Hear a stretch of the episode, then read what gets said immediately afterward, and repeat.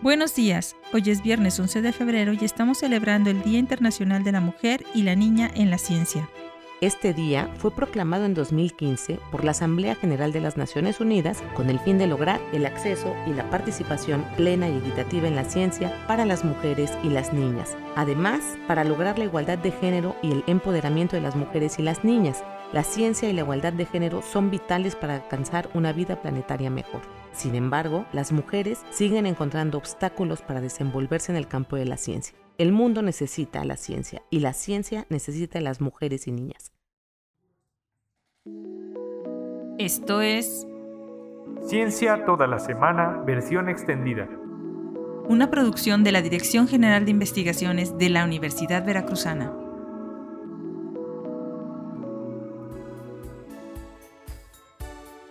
Y nosotros somos Gladys Yáñez y Rodrigo López de la Coordinación de Gestión y Divulgación de la Investigación, Tamara Cibrián del Instituto de Neuroetología y Jonathan Cueto del Instituto de Ciencias de la Salud. Cuatro entusiastas de la ciencia de la Universidad Veracruzana. Empecemos.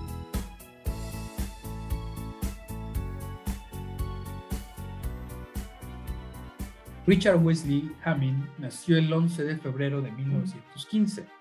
Fue un informático y matemático estadounidense que ideó los códigos informáticos Hamming, códigos de detección y corrección de errores en 1947. Estos agregan uno o más bits a la transmisión de bloques de datos, utilizados para una verificación de paridad para que los errores se puedan corregir automáticamente. Al hacer innecesario el reenvío de datos erróneos, mejoró la eficacia de los módems, los discos compactos y las comunicaciones por satélite. También trabajó en lenguajes de programación, análisis numérico y la ventana espectral de Hamming, usada para suavizar datos antes de Fourier. Durante la Segunda Guerra Mundial trabajó en 1945 en las computadoras del proyecto Manhattan.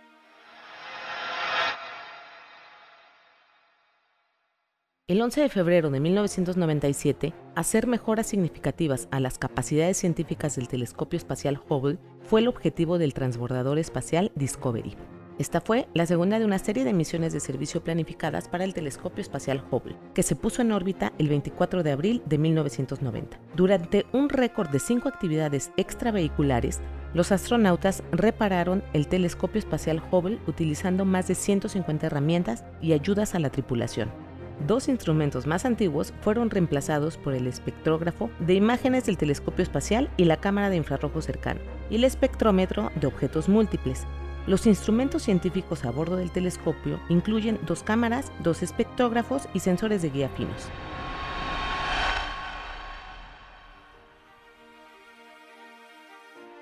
Sir Vivian Ernest Hughes nació el 11 de febrero de 1908 geólogo y explorador inglés que inició y dirigió con Sir Edmund Hillary la expedición transantártica de la Commonwealth de 1957 a 1958. Participó como geólogo en expediciones al este de Groenlandia y los lagos del este de África. En 1958, el grupo de 12 hombres de Hughes completó el primer viaje terrestre a través de la Antártida en 99 días, a pesar de las graves dificultades. 4.000 kilómetros, desde la plataforma de hielo Filchner hasta McMurdo Sound. En el camino se había llevado a cabo un programa científico sustancial que incluía sondeos sísmicos y una travesía de gravedad. Los hallazgos de la expedición confirmaron teorías anteriores de que existe un solo continente debajo de la capa de hielo polar antártica. El 11 de febrero de 1970, Japón se convirtió en el cuarto país en poner un satélite en órbita con el lanzamiento de Osumi 5. Cuatro lanzamientos anteriores, desde 1966, habían fallado. El Instituto de Ciencias Espaciales y Aeronáuticas de la Universidad de Tokio lanzó el satélite de 24 kilogramos desde el Centro Espacial Kagoshima en la península de Osumi, utilizando un cohete de combustible sólido Lambda 4S. Su misión era explorar la atmósfera superior, Nippon Denki Kabushiki Gaisha fabricó Osumi. La Unión de Repúblicas Socialistas Soviéticas fue la primera nación con un satélite en órbita terrestre, Sputnik, el 4 de octubre de 1957. En segundo lugar, los Estados Unidos con Explorer 1, el 31 de enero de 1958. La tercera, Francia, con Asterix 1, 26 de noviembre de 1965. China fue quinto, DFH-1, el 24 de abril de 1970. Y el Reino Unido sexto, con Próspero, y el Reino Unido, sexto con Prospero, 28 de octubre de 1972. Leo Szilard nació el 11 de febrero de 1898, físico húngaro-estadounidense que, con Enrico Fermi, diseñó el primer reactor nuclear que sostuvo una reacción nuclear en cadena, el 2 de diciembre de 1942. En 1933, Szilard había dejado la Alemania nazi por Inglaterra. El mismo año concibió la reacción en cadena de electrones. Tras mudarse a la ciudad de Nueva York, en 1938, realizó experimentos de fisión en la Universidad de Columbia. Consciente del peligro de la fisión nuclear en manos del gobierno alemán, persuadió a Albert Einstein para que escribiera al presidente Roosevelt, instándolo a encargar el desarrollo estadounidense de armas atómicas. En 1943, el mayor general Leslie Groves, líder del proyecto Manhattan que diseñaba la bomba atómica, obligó a Szilard a vender sus derechos de patente de energía atómica al gobierno de los Estados Unidos.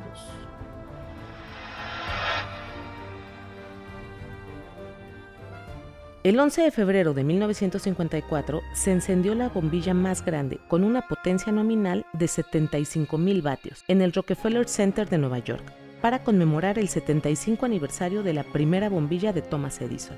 El enorme bulbo tenía poco más de un metro de alto y alrededor medio metro de diámetro.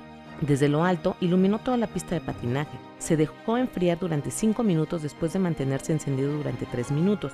En enero de 1879, Edison había construido su primera luz eléctrica incandescente de alta resistencia. Aunque su delgado filamento de platino en una bombilla de vacío de vidrio se duraba solo durante unas pocas horas, luego probó miles de sustancias antes de encontrar un filamento de carbono más útil que presentó en una demostración pública de su bombilla el 31 de diciembre de 1879.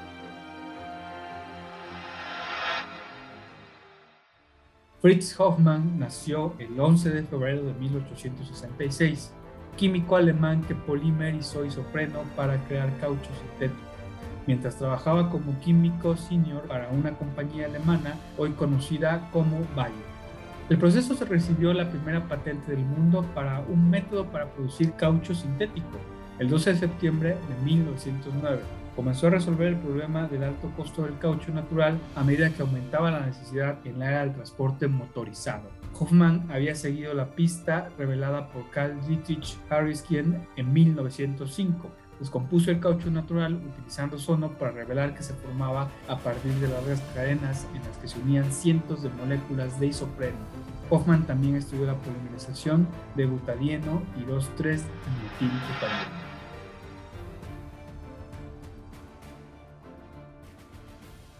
El 11 de febrero de 1939, la revista Nature publicó un artículo teórico sobre la fisión nuclear. El término fue acuñado por los autores Liz Meitner y Otto Fritsch, su sobrino. Ellos sabían que cuando un núcleo de uranio es golpeado por neutrones, se produce bario. Buscando una explicación, utilizaron el modelo de núcleo de gota líquida de Bohr para imaginar que el neutrón inducía oscilaciones en un núcleo de uranio, que ocasionalmente se estiraría en forma de pesa. A veces, las fuerzas de repulsión entre los protones en los dos extremos bulbosos hacían que la estrecha cintura que los unía se pellizcara y dejara dos núcleos donde antes había uno. Calcularon las enormes cantidades de energía liberadas. Esta fue la base de la reacción nuclear en cadena.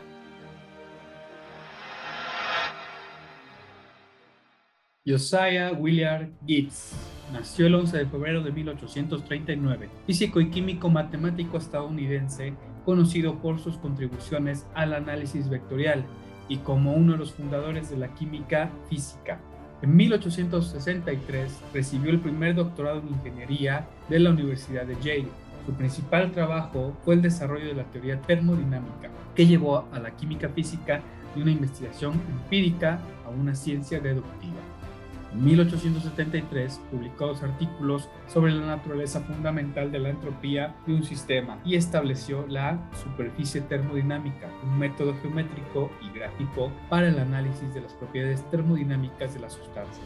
Su famoso sobre el equilibrio de las sustancias homogéneas, publicado en 1876, estableció el uso del potencial químico, ahora un concepto importante en la química física. El 11 de febrero de 1922, el cirujano canadiense Frederick Banting y su asistente Charles Best anunciaron el uso de insulina para tratar la diabetes en un perro en su primer artículo publicado sobre el tema. El año anterior, Best había hecho un extracto de tejido pancreático. A las 10.15 de la mañana del 10 de julio de 1921, inyectaron una solución rosada a un perro diabético. Después de una hora, la glucosa en sangre había bajado. Continuaron su investigación y mejoraron la pureza de lo que llamaron insulina, la hormona responsable de controlar los niveles de azúcar en la sangre. El descubrimiento fue uno de los momentos más revolucionarios de la medicina. Dentro de un año, los diabéticos tenían esperanzas de vivir vidas plenas y productivas. Banting recibió una parte del premio Nobel en 1923 por el trabajo.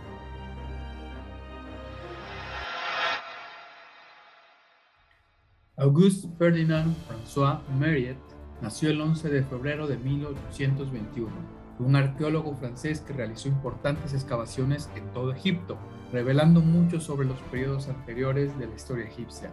Enviado por el Louvre en 1850 para comprar papiros, el Cara descubrió el Serapeo. Sus corredores excavados en la roca y sus cámaras funerarias fueron construidos para los toros Apis que estaban consagrados al dios Stam. Los pasillos forman un subsuelo virtual extendiéndose por cientos de metros. Los sarcófagos de piedra pesan hasta 70 toneladas y miden en promedio unos 4 metros de largo y 3.3 metros de alto. 20 cámaras todavía contienen sarcófagos. Este fue el comienzo de la arqueología francesa en Egipto. Ganó renombre también por su lucha contra el saqueo y la exportación ilícita de antigüedades.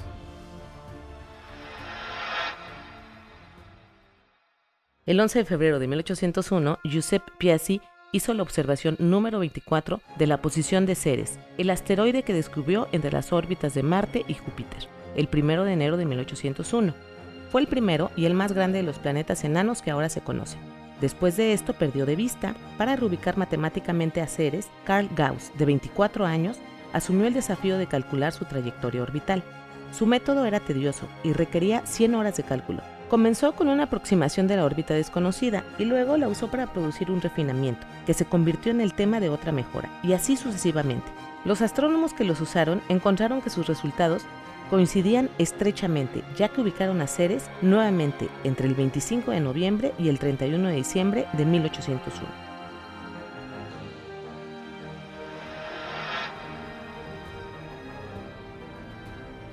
William Henry Fox Talbot nació el 11 de febrero de 1800, inventor, matemático, químico, físico, filólogo y egiptólogo inglés que inventó el proceso fotográfico negativo-positivo. Mejoró el descubrimiento de Thomas Wedgwood en 1802 de que aplicar una solución de nitrato de plata sobre papel produce un medio sensible a la luz capaz de registrar imágenes negativas pero Wedgwood no pudo controlar el oscurecimiento. En febrero de 1835, Talbot descubrió que una fuerte solución de sal fijaba la imagen. Usando una cámara oscura para enfocar una imagen en su papel para producir un negativo, luego al exponer una segunda hoja de papel a la luz solar transmitida a través del negativo, fue el primero en producir una imagen positiva de la que pudo hacer más copias a voluntad. Su lápiz de la naturaleza. Fue el primer libro ilustrado fotográficamente.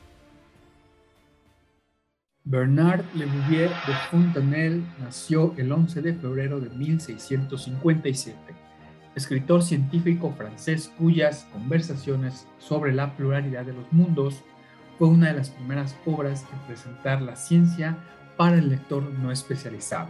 Popularizó las teorías astronómicas de Descartes. Muchas de las ideas características de la ilustración se encuentran en forma embrionaria en sus obras.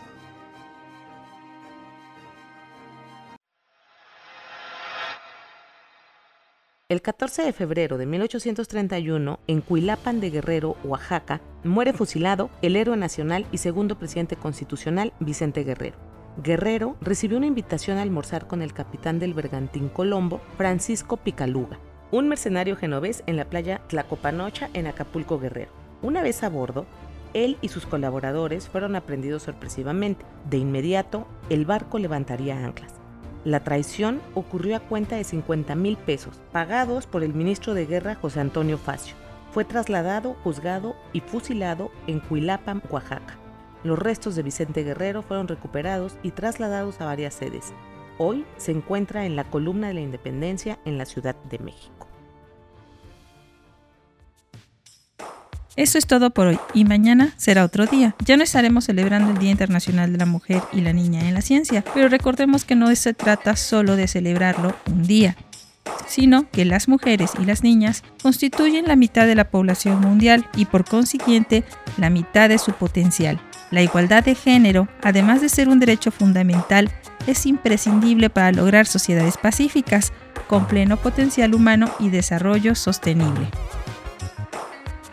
Nos escuchamos mañana. Guión y comprobación de hechos de Gladys Yáñez. Esto fue Ciencia toda la semana, versión extendida. una producción de la Dirección General de Investigaciones de la Universidad Veracruzana. Let's go.